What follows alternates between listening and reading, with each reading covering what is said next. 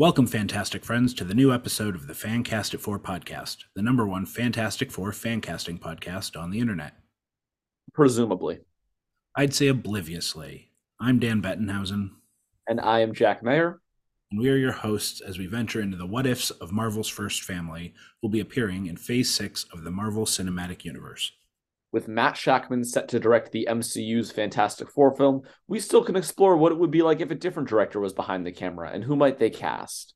This week, our featured filmmakers are American directors, producers, and screenwriters whose films delve into the many different genres of which they tend to subvert or parody. Many of their films also explore the American South and West in both modern day and historical tellings. Oh, and they also happen to be brothers.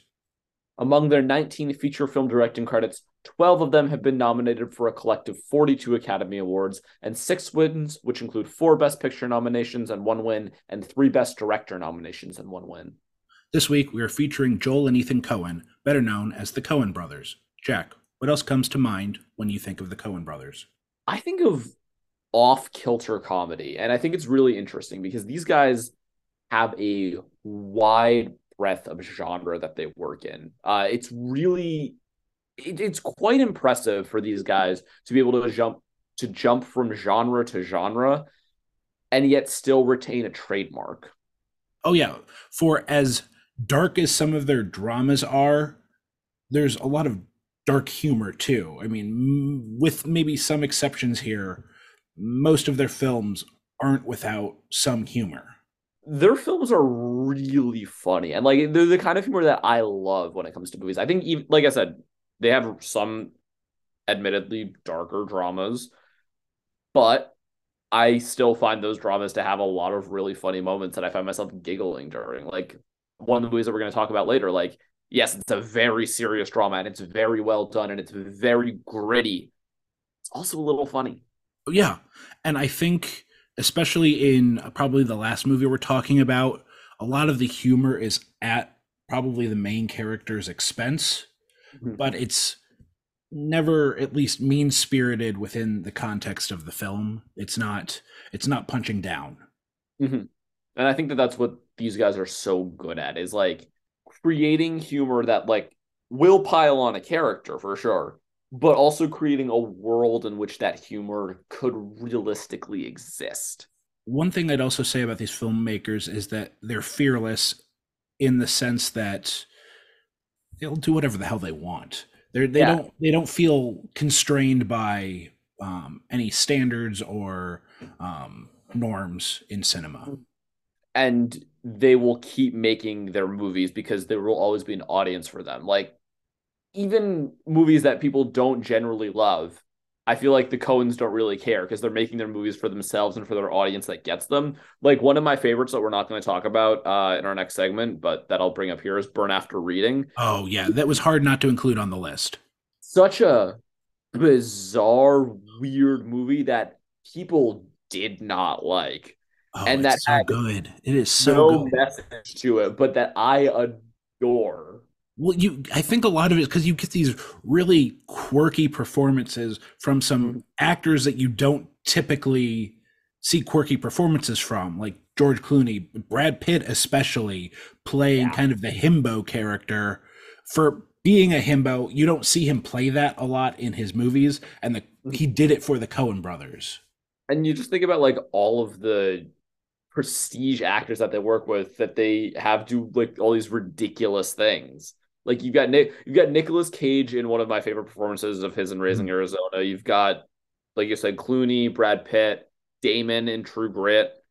Oh yeah, oh yeah. I'm just naming the Ocean's cast at this point, but well, and and you bring up True Grit, another one that like could have easily made our list that just didn't. Like that's a remake. This that was I think maybe they're only delving into remaking a, a film too, and for my money, it's a better retelling of the story. I think Jeff Bridges is an excellent lead. Hailee Steinfeld's debut, I mean, she kills it, and I think a lot of that's thanks to the Coen sensibilities, or maybe lack thereof. well, I think that is a really good transition into our first segment, four fantastic films, and here we will discuss four great films directed by the Coen brothers. Uh, now we talked for quite a while about the four films to talk about. Uh, we kept going back and forth because there are so many good ones. Um, we're just going to mention real quick Fargo, uh, which was, I believe, their first movie to get nominated for Best Picture. Correct. Correct. Um, a movie that I'm sure we both love. Oh yeah. Like uh, I said, it was a last minute cut uh, for another movie that we just felt we'd have more fun talking about. But Fargo deserves a honorable mention in this list. So we are going to jump to the movie that came out right after Fargo that much like Burn After Reading, was not really critically loved or understood when it was released, but that I think has achieved maybe the biggest, most important cult status of the 21st century. Literally, there is a the religion big... that came from this movie. Literally, yeah, literally, yeah. literal cult status. 1998's The Big Lebowski. Admittedly, not my favorite movie, but I, after rewatching it, in preparation, there was much more that I got from it that I, I really liked. And a lot of it stems from Jeff Bridges as Jeff Lebowski, the dude. Uh, but Jack, I'll, I'll let you talk more about it. But this rewatch definitely made me appreciate it more uh, as we prepare to talk about it. Yeah, like I said, this is, is such a weird offbeat comedy.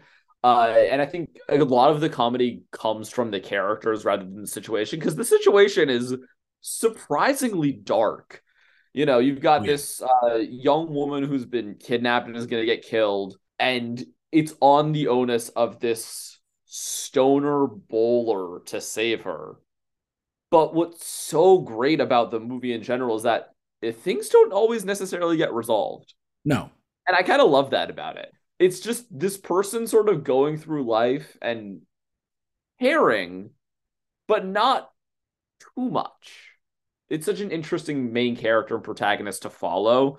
Jeff Lebowski, the dude, is caring to a degree of self interest that doesn't put him out too much, but he's still caught up in this quote unquote kidnapping, money exchanging, currying, and also dealing with his friend played by John Goodman, who is the opposite. Rattled Vietnam War vet. Like when you have him screaming, this is what happens when you fuck a stranger in the ass multiple times throughout the film as he's beating up a Corvette that wasn't the person he thought Corvette he was beating up. Like that will stick with you for a long time. It's one of my favorite scenes in this movie. It's so good. This movie is so good, and it's so quotable as well. Oh yeah. Um, Rug really had the root together. What my favorite though um, is actually near the beginning when the uh when the nihilists come and give yeah. him the swirly and they pick up the bowling ball out of his bag and he just goes obviously you're not a golfer just those asides and uh, kind of interjecting just about the coens in general and we will probably talk about this more as we talk about the other films like there's just these aside comments and also just these side characters that i think are distinctly what makes a Coen Brothers movie a Coen Brothers movie. You have your leads, you have your supporting, but there's just these one scene side characters that make their movies because they are stand out, they're memorable, and they they'll say something that just sticks with you. The dude's landlord is my favorite one from this movie where it's just like you know he he shows up in that one scene to tell the dude that rents to but then also mentions that he's doing a play like a one person show. And then walter donnie and the dude at the one person show. So good. And you you get you get a perform uh, a very i'll say straight laced performance from philip seymour hoffman. You get a very weird performance from julianne moore this might be the best thing tara reid's ever done for the brief uh, bit she's in it. Lee is also in there. Yeah, so many great performances. Yeah, Sam Elliott as this weird kind of angelic like, cowboy bowl, bowling alley patron. there, um, and like that's kind of what I love. It's like this movie is just John there. Turturro as Jesus, like the weird bowler. Like so, it's so good. And him cleaning the bowling ball is like a is an image that I oh, think yeah. will be encased in your memory forever and poor Donnie. Poor poor Donnie. Poor Donnie. I actually I have a personal story watching this back a couple days ago. Um, there's the spoilers just for you. Donnie gets murdered at the end and, by the nihilists. By the nihilists, and Walter and the dude go out to um, this cliffside to dump his ashes out. But as Walter's releasing the ashes, the wind picks it up and blows it into the dude's face. Here's a fun little side story for you, uh, listeners. My father passed away a couple years ago. A year later, my mom, brother, and I went down to Florida to stay by the Gulf, a place he really liked, and we were going to dump some of his ashes into the Gulf of Mexico. We, we were out there. Uh, it's evening tide uh, time. We're there where the tide is right, so we can. He doesn't just kind of wash back up there. And uh, my mom asks, "Does anyone have anything she wants to say?" Well, I get up there and I recite a monologue from his favorite episode of Seinfeld, where George goes and saves a whale from a golf ball that got stuck in its blowhole that Kramer had hit in earlier in the episode. That is all to say, after I finish, I say, on three, let's dump him into the water. Mind you, I am downwind. So one, two, three. I bend down to dump my portion into the water, whereas my mother and brother throw it up in the air. Those ashes subsequently get picked by the wind and blow directly into my face, and the hot, sweaty person that is myself is now caked in the ashes of my father. That is all to say, I very much empathize with the dude having Donnie's ashes now caked on him at the end of this film. And did your uh, brother afterwards say, fuck it, you want to go bowling? No, they were laughing their asses off as I was staring off in horror. So I was uh, less chill than the dude was in that moment. I'm sure. I'm sure. anyway, I think that's a good stopping point with our Big Lebowski conversation. And uh, mm-hmm. I think we should move ahead to 2000 and talk about the movie that just made the cut and kicked out Fargo with Oh Brother, Where Art Thou? Jack, this was one you were pulling for. So again, I'm going to kind of let you lead this. Yeah, this was, I believe, my first real exposure to the Coen brothers. Uh, it was in a freshman English class, and we watched it because we were reading the Odyssey. And I just remember, so the, the movie is, for those who don't know, based on the Odyssey. Uh, it follows all of the standard beats of the hero's journey. It's a really good movie to watch if you're looking to break down sequencing for film. I just remember having my mind absolutely melted by the weird wackiness of this movie. Mm-hmm. Uh, it is so bizarre.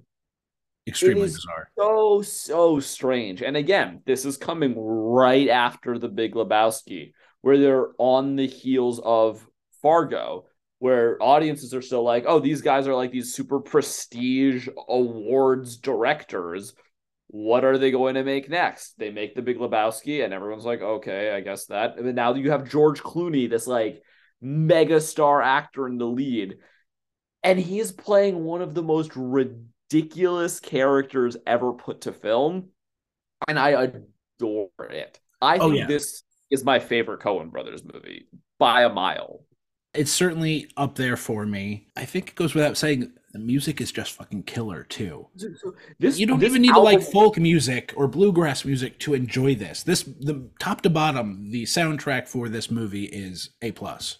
This album won a Grammy. This movie, this album won album of the year at the Grammy Awards, and rightfully Incredible. so.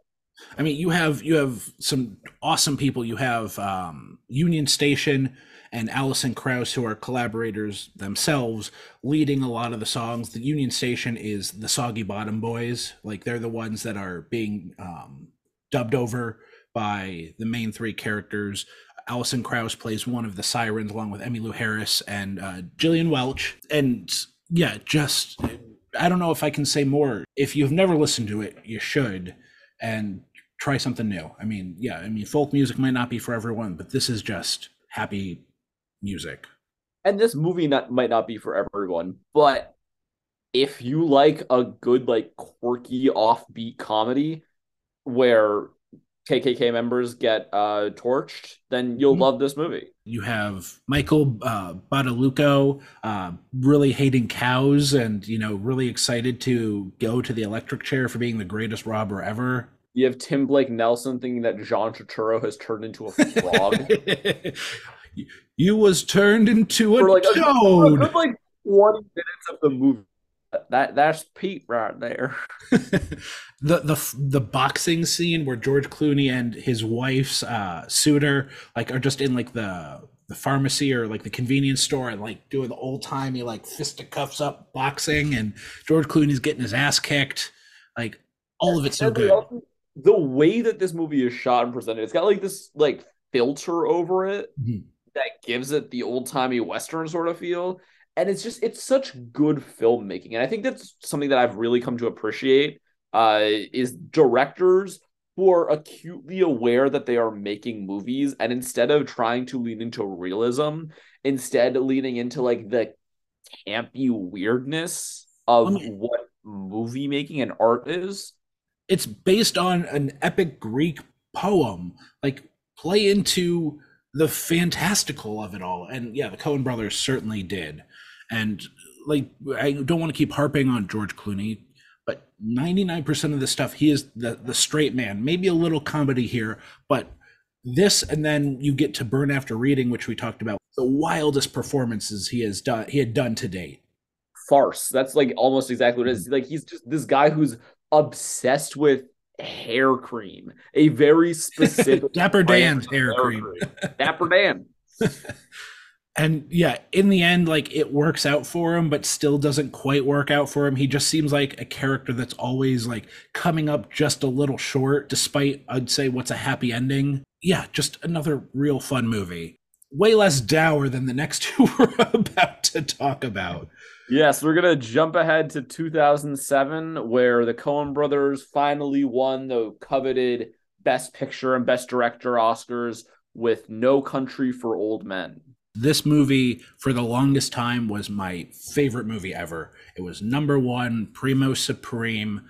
Since has gone down a few marks, especially after a rewatch, because I, a lot more of the performances I appreciate than the story itself. That's still not to say that for the longest time was my favorite Coen Brothers film. Uh, I think you get some of the best performances top to bottom between uh, Javier Bardem, who won Best Supporting Actor, Josh Brolin as as the lead. You have Woody Harrelson in a great role. I think my favorite performance might honestly be Tommy Lee Jones as the sheriff. You get some comedy with Garrett Dillahunt in there.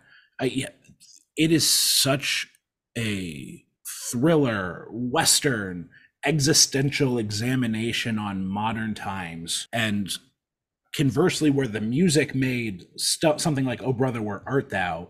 the lack of a score in No Country for Old Men extremely effective. Really, really effective in this movie. Along with that, this movie still might have arguably my favorite scene in all of film. Uh, it's the scene where Javier Bardem's Anton Chigurh walks into a gas station and he's talking with the the owner, the proprietor of the gas station about uh, what he's been putting up his whole life, kind of giving him shit for marrying into uh, running the gas station, and you get the first like coin flip on whether this guy lives or dies, and just without going into too much detail there, it is an incredible scene. I think probably one of the things that won him the Oscar, and something I just go back to and watch from time to time because it's incredible. It's so good. Yeah, call it friendo. oh, so good. Yeah, I really, really love this movie as well. Uh, like I said, it's very dark. It is a very dark movie and is probably the most serious movie that they've made. But as Dan said, you get Garrett Dillahunt in there and you have a little bit of comedy. Like these characters are still kind of quirky. Anton Chigurh, for all of like the destruction and evil that he brings, is still kind of a quirky character. And Javier Bardem plays into those quirks. Like it is it is such an effective movie and it is also really interesting. I will point out, uh, this movie and a movie that's very similar to it came out in the same year. There will be blood, uh, and you know they were up against each other basically the whole award season, uh, and this one ended up winning out the Oscars, and I think rightfully so because I think Agreed. it's probably a little bit better of a movie than There Will Be Blood, even though I do like There Will Be Blood. Daniel Day Lewis deserved Best Actor hands down, but I yeah I will go to my grave saying No Country for Old Men's a better movie top to bottom. Mm-hmm, I agree with that. Um, and I think the last thing I want to touch on is the ending. I think a lot of people were turned off by this movie, especially because of this ending monologue Tommy Lee Jones's character uh, gives to to his wife at the end. It's about like why he retired. He he was done. He was looking for something to do, and he was telling her about these dreams he had. It's essentially just a, I think a microcosm of the whole film where um, he's talking about he met his dad who uh, at the age his dad died, which was much younger than he was currently in the movie, and how his dad went on ahead to go and um, essentially that he'd meet him there at some point. So, kind of an examination on his life, where things were, and how, you know, times are changing. It's not like they were when they were younger men, and there's not a lot of space for him now as as older men. And then he woke up because he's still in it. And uh, I think you all really should go and give it a listen. Really, really take a listen to this monologue that he has at the end because for as much as people I'll say the general watch viewing populace didn't like it at the time. I think it's really what makes the movie by the end of it. Finally, we're gonna jump to 2013 with Inside Llewyn Davis. Uh, Dan, this is another one that you, I think you were pulling for. This movie was severely underappreciated. Maybe still is severely underappreciated. Easily now my favorite Coen Brothers film. I, I think because of its simplicity, it's about a, a folk singer another like hey another theme we're back on with the coen brothers who is down on his luck. His partner had killed himself and now he's just trying to find work and exist bumming bumming money bumming couches um, got his best friend's girlfriend pregnant. And it's just about this little adventure he has trying to get representation get a gig get maybe get an album made. And, and right yeah well he found that he lost his uh, friend's cat and found the uh the wrong cat then found the right the right cat came back yeah there's and the cat also named ulysses who was george clooney's character's name in oh brother where art thou? Some more parallels with oh brother where art thou? Mm-hmm. and it feels like a spiritual sequel in a lot of ways. Yeah definitely definitely and i don't understand why this movie didn't get more awards love. I thought the cinematography which i believe was nominated incredible yeah, we have, haven't touched on this at all, but Roger Deakins has done the cinematography for nearly every Coen Brothers movie. There's not a better working director for Tom no. Deakins, like point blank. Easily, easily. Great music. I mean, whereas Oh Brother Where Art Thou was more light, definitely kind of an old timey folk feel. The music in Inside Llewyn Davis has much more pain to it. There's a line that he says, "If it doesn't feel new and it never gets old, uh, then that's a folk song. And again, just kind of what this movie is about. It's him living in the past, not able to move forward. And again, great characters, especially Oscar Isaac as Llewyn Davis. And then it plays with time a little bit that I forgot about after the rewatch that is really incredible. It's a really nice bait and switch. And last thing I want to touch on that might segue into what you want to say is easily the funniest song performance in Please Mr. Kennedy with him, Justin Timberlake, and Adam Driver. Uh, outer space. One so, second, please. Oh my god, uh, it's so good. Uh, I have a little bit of a story about that one. Um, so I have had a voice teacher for quite some time, uh, and one day he sent me that clip, and said, I think this is something that you and your friends would 100% do. He did not realize that it was from a movie. Oh no. Uh, and just thought it was a bad song. and at our next voice lesson, I told him, Yeah, I know, I've seen that movie. And he was like, That's from a movie? Which goes to show that this movie's severely underseen, too. Go see this movie. Go watch uh, Inside Llewyn Davis. It's fantastic it it is propelled into my top five after the rewatch because I loved it so much. But yeah, like in that scene too, you have just to show how brazen and such an asshole that Llewyn is. Like he's getting this help from Justin Timberlake's character, his buddy, and he's like, "Who wrote this piece of shit song?" And he's like, "I did." It's like, "Oh, it's great. Yeah, cool, fine, whatever." It's I believe only like an hour and forty minutes, but it just a gut punch of a movie anything else about this movie that I didn't bogart? I, I think I think you covered it all. You know, probably more Coen Brothers films we could talk about, oh, but I think like we could have talked about our fantastic more. Fantastic castings. Yeah, yeah, let's get into those. Uh, here, each of us will cast the four main members of the Fantastic Four Reed Richards, Sue Storm, Johnny Storm, Ben Grimm, and their nemesis, Doctor Doom, an actor or actress the Coens have worked with previously and who have not had a major role in the MCU. As always, Jack, I'm going to turn it over to you first. Actually, I think you should go first for this one, Dan. Okay, no problem, no problem. Um, I will go first, which has me extremely excited and nervous at the same time. So, for my Reed Richards, uh, I'm going with an actor who probably is most famously known for his minor work in the Harry Potter films as uh, Cousin Dudley, but he was also been in the Tragedy of Macbeth and the Ballad of Buster Scruggs, and that is Harry Melling. For this specific film that I am going to be pitching, I I'm looking for a little more weird. No offense to Harry Melling, he is not as traditionally handsome as some of the previously cast Reed Richards, but I do think he has a persona that could certainly work in this film. He's Um, also excellent in Queen's Gambit. Oh yes, yes, totally. Very yeah, very good call. For my Sue Storm, this one is not going to be as big of a love interest here. They're going to be more working together than romantically linked. I'm casting an actress who was in The Big Lebowski, and more just because I wanted to. I'm casting Tara Reid because I wanted to give Tara Reid some work. She's probably still working on residuals from uh, Sharknado, but you know, maybe we'll give her a, a Coen brother, another Coen brother movie. She's got Josie and the Pussycat still. that too, that too. For Johnny Storm, uh, I'm casting an actor we just talked about from Inside Llewyn Davis, Justin Timberlake. Again, maybe there's going to be some music in here. Who knows? We might get some singing. I'm sure he's tired of being a troll. Maybe not, but uh, I'm going to go with Justin Timberlake.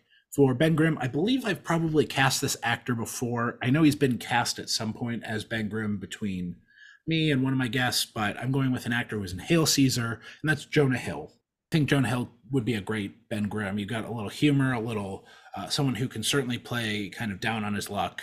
Um, and then finally, for Doctor Doom, I am throwing a curveball. I am casting three Doctor Dooms. They are going to be three separate characters, all named the Doctor's Doom. Uh, that is John Malkovich, Ralph Fiennes, and Woody Harrelson, all as the Doctor's Doom. Excellent. Now let us uh, hear what we've been waiting for.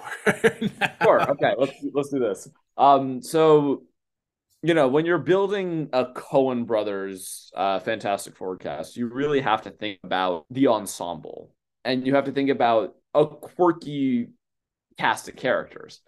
So, uh, to start off, we'll start with Reed Richards. You know, you want to pick somebody who's got that sort of leader quality, but who's got a real sensitive side to them. So, as my Reed Richards, I picked an actor who's in The Big Lebowski, uh, and I picked Philip Seymour Hoffman. Now, Philip Seymour Hoffman, of course, has sadly not with us anymore, but we've, you know, we've, necroman- we've necromanced characters and actors before. we're, we're fine with that on the Fancast Four Right. podcast. We we will gladly bring people back from the dead. Um, no AI, none of that. The Coen No. brothers would never do that. We're bringing people back from the dead, and we're bringing back Philip Seymour Hoffman to play Reed Richards in this. Dark magic here. No. Uh, Exactly. exactly. Uh, so now you got to move to Sue Storm, and you want to cast somebody who's got a sensitive side to them, but who can also bring the power of Sue Storm. And I don't think there's a better choice for that than Philip Seymour Hoffman. Interesting. Uh, playing my Sue Storm. okay. Okay. Interesting. All right, Great so let's move choice. on- Thank you. Yeah. So let's move on to her brother Johnny now. I wonder Uh, who I- you could have cast. You know, you might actually be surprised at this one, Dan. I know that I just cast Philip Seymour Hoffman as both Reed and Sue, but I actually, I I did want to cast Philip Seymour Hoffman as my Johnny Storm as well because I think that he brings such a gravitas. Again, I don't know if you've seen uh, Punch Drunk Love, but he's got this great scene at the end where he just unloads this Mhm. anger and just starts screaming at Adam Sandler. Uh, I think that he, if he brings that sort of energy that he brought in that movie to uh, Johnny Storm, it would be fantastic. Yeah. No, I Uh, agree. I agree. Fa- Great casting. Thank you. Thank you. I agree. So now we get to Ben Grimm, heart of the Fantastic Four, as you constantly say. And I don't think there's a person who brings more heart to a movie than uh actor who's in the Big Lebowski, and that would be, of course, Philip Seymour Hoffman. I, I would not have guessed. Uh, you get like just think think about think about the guy as Ben Grimm. Like imagine this sort of like person who's got such depth and range to every performance. I'm actually getting a lot of like Along Came Polly vibes from a Ben Grimm, Philip Seymour Hoffman. See, I was thinking a little bit more like Magnolia. Oh, like that sort of like patriarch in a way. Yeah. Uh, and then as Doctor Doom, again, you want somebody who can be a charming villain, somebody who you would like almost expect would lead a cult. And I don't know if you've seen The Master, Dan, but in that movie, Philip Seymour Hoffman plays a cult leader. So I would cast him as my Doctor Doom. I mean, I, I, it's hard to argue with any of your choices. All of them seem so fitting. Right? I, I think that I think that it would really work. So my cast, just to run it back down, uh, Reed Richards, got Philip Seymour Hoffman, right. Sue Storm, Philip Seymour Hoffman, Johnny Storm, Philip Seymour Hoffman, Ben Grimm, Philip Seymour Hoffman, and Doctor Doom, Philip Seymour Hoffman. All brought back via dark necromantic magic. Via dark magic, yes. Yeah. Cool. Well, I'm... with our film's cast, it is now time.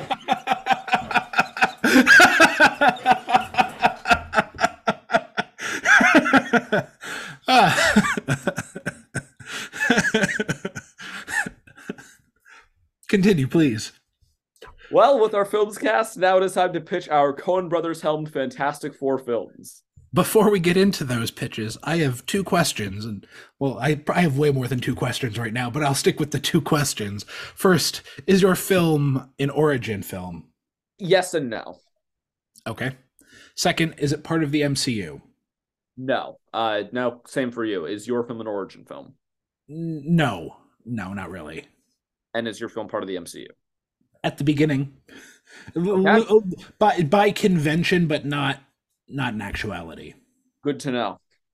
All right. Uh, would you like me to go first, having cast first, or would you like to go with your pitch?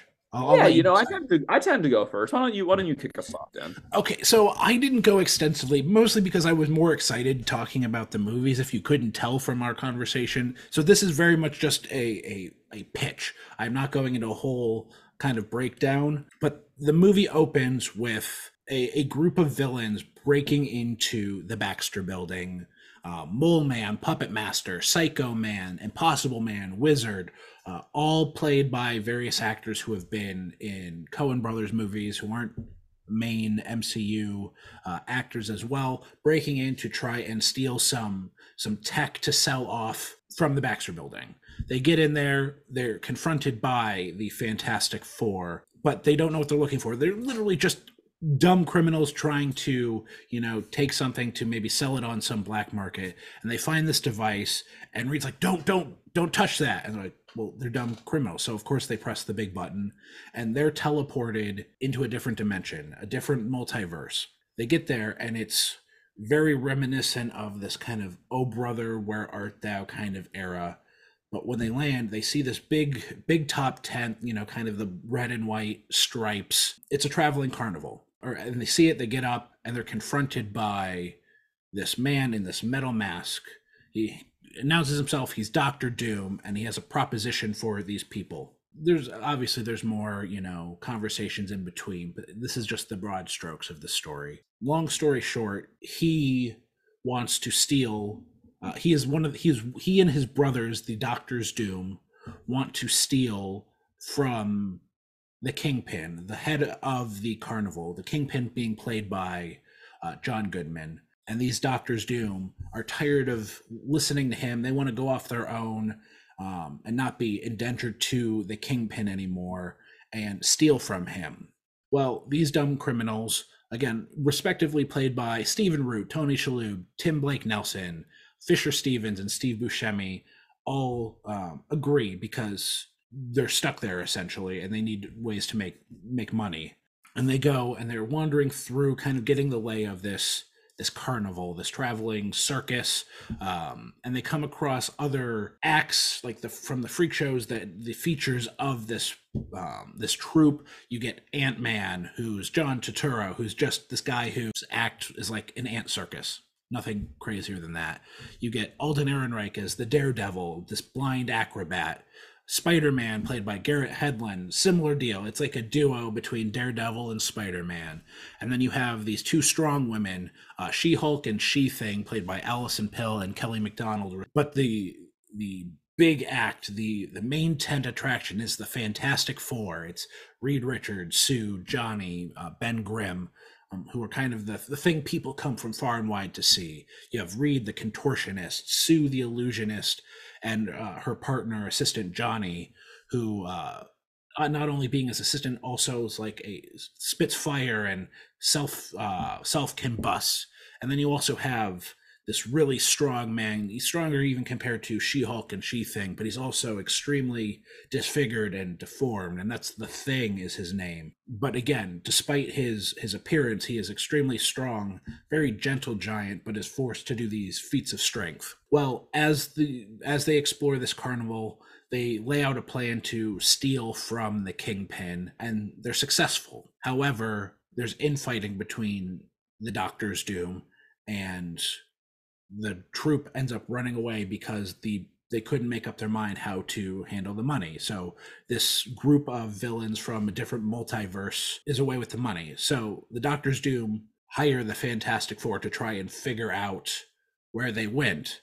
And it's just this inner essentially this interplay between these dumb villains trying to get away with the money, trying to rob from their boss, the boss trying to then hire the Fantastic Four additionally to handle this dumb crime that uh, kind of reminiscent of like the Lady Killers um, or Burn After Reading, just these idiots essentially trying to get away with a crime. And then you have the Fantastic Four, who are these um, part of this freak circus being the heroes in the end.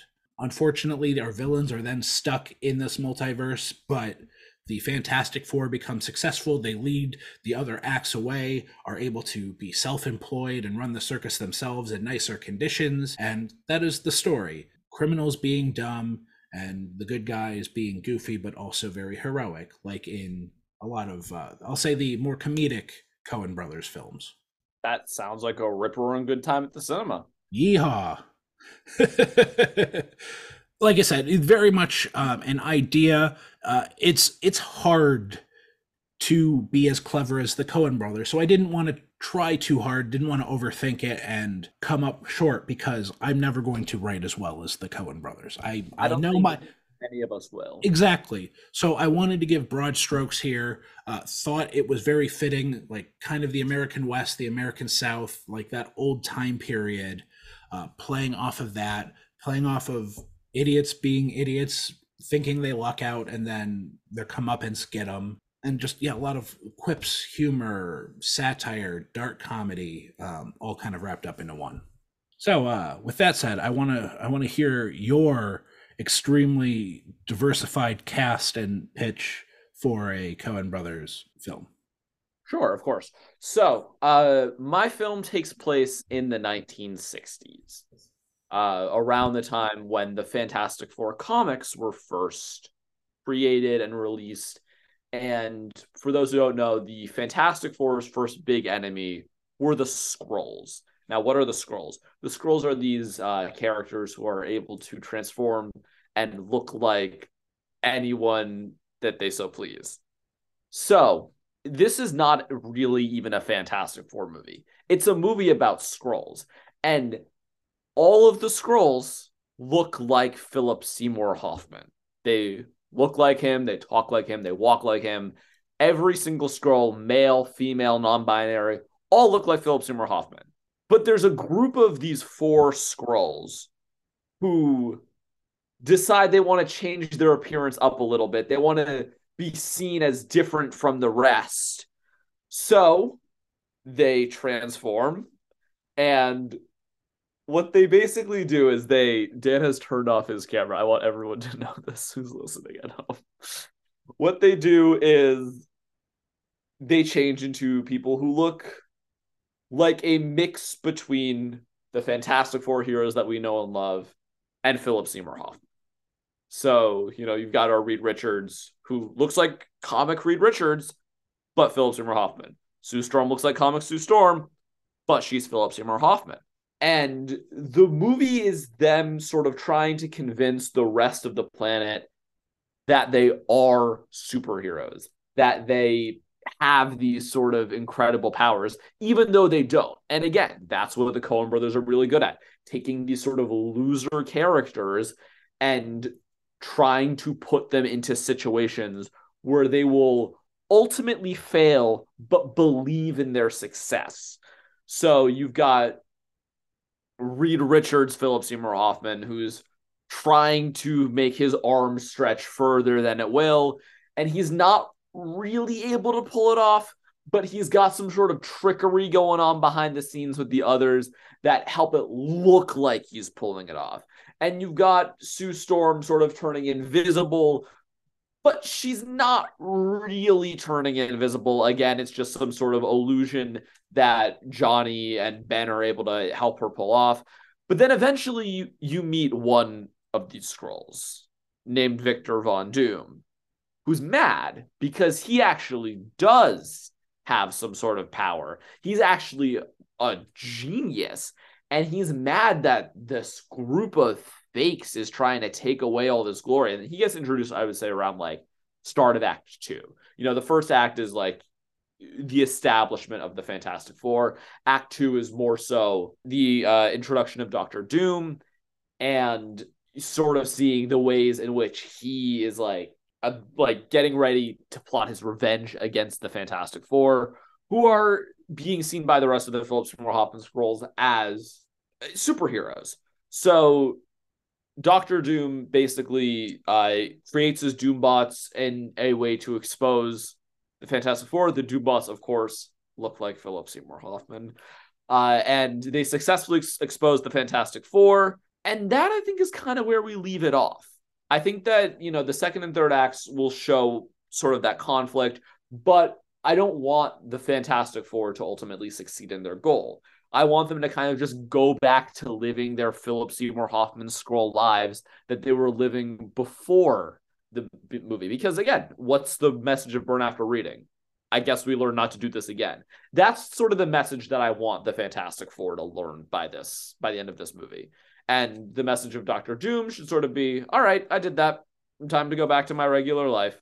Again, the Coen brothers are so good at these sort of like offbeat comedies, period pieces. Again, I want this to have like a very sort of 60s feel to it. But the characters don't really learn anything. They just sort of do what they do in their little superhero dumb. And yeah, that's my movie, The Fantastic Four, but with Skrulls that look like Philip Seymour Hoffman. That's like your opinion, man. Uh, sorry, yes, I did. I, I did have to turn off my camera out of respect for you because I was laughing my ass off the whole time you were going, and I did not want to impact your reta- your telling of your pitch. So um, it was my, out of respect for you.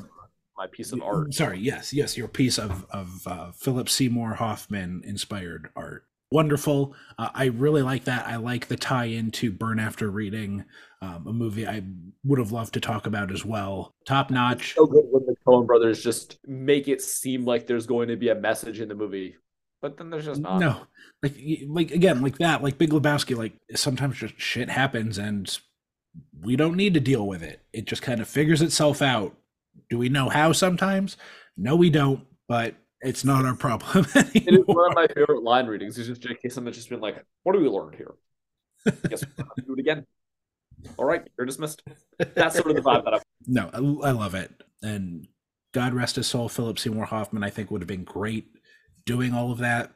Um, so that that's what is it makes me both happy and sad is that we would never we don't have the chance to actually see that because unless I don't know something about you, Jack, neither of us are uh, practitioners in dark magic.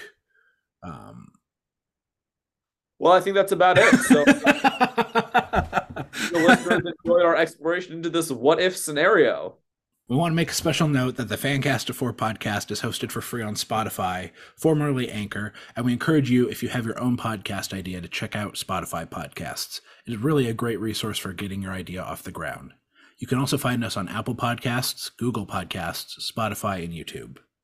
If you are listening on YouTube, we would greatly appreciate you hitting the subscribe button and commenting with who your Coen Brothers cast would be, on what you thought of our lists and pitches, and on which director you'd like to see next. I also want to thank Matt Hart and Matty Gunner for the fantastic theme music they created for us, and I want to thank you all for listening. I'm Dan Bettenhausen. I'm Jack Mayer, and we hope you all stay fantastic.